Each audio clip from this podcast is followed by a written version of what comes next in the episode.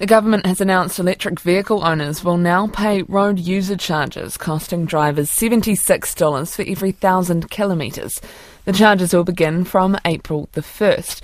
That's despite Waka Kotahi documents released to RNZ under the Official Information Act last year, forecasting an increase in non compliance and debt for customers. Transport Minister Simeon Brown joins us now. Atamari, Minister. Good morning. Why are you extending these charges? Well, the rea- reality is the exemption which was put in place under the last national government expires on the 1st of April. And what we're announcing yesterday is that that uh, is coming into force. Uh, electric, uh, battery electric vehicles will have to start paying road user charges alongside plug-in hybrid electric vehicles, uh, but they'll have a uh, plug-in hybrids will have a reduced rate uh, due to the fact they also use petrol and pay excise uh, as well. But why? Why not extend the exemption?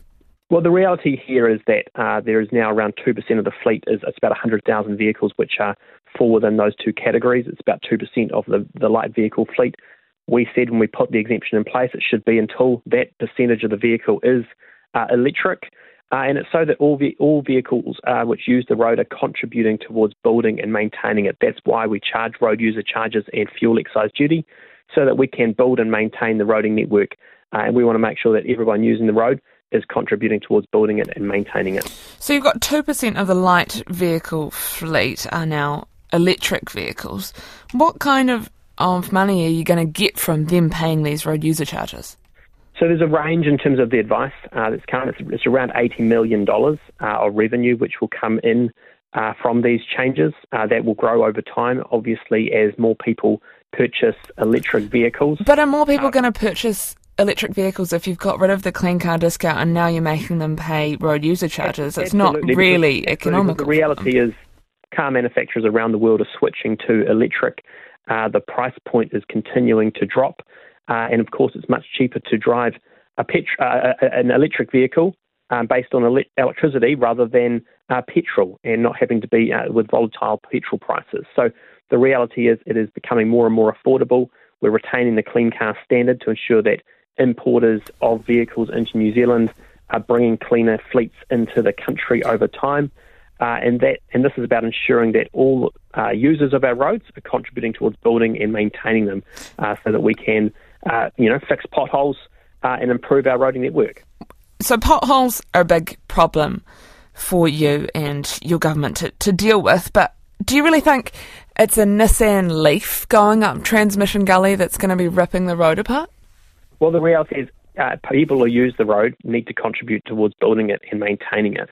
Um, you know, a Nissan Leaf uh, does use the road. Uh, the Nissan Leaf needs a safe road to drive on, and so all users of the road need to contribute uh, towards that. That's why we have fuel excise duty. That's why we have road user charges. Um, but the reality is, those heavier vehicles, trucks, uh, with you know, which have greater weight, uh, they contribute a whole lot more in terms of what they pay due to their weight and the number of axles that they have. So this is about uh, making sure that all uh, the, the, light vehicles they pay seventy-six dollars uh, per hundred per thousand kilometres. that is in, in line with other road user charges for light vehicles. And we're also uh, saying over time we actually want to move all vehicles uh, to road user charges so that the, the contribution made by vehicles is not based on what type of fuel they're using, but based on how many kilometres they're using the roads.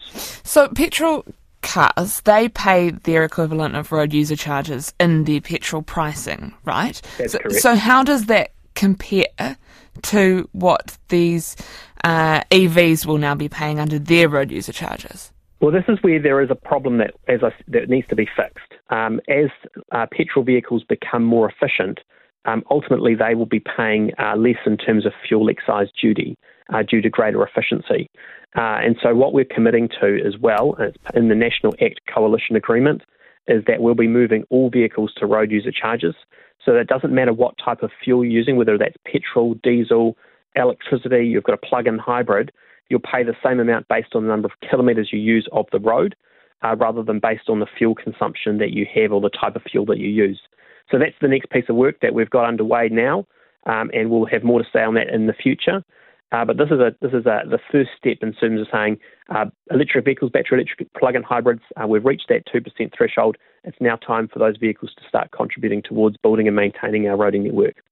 Tēnā koe, thank you very much for coming on the show. That is Transport Minister Simeon Brown.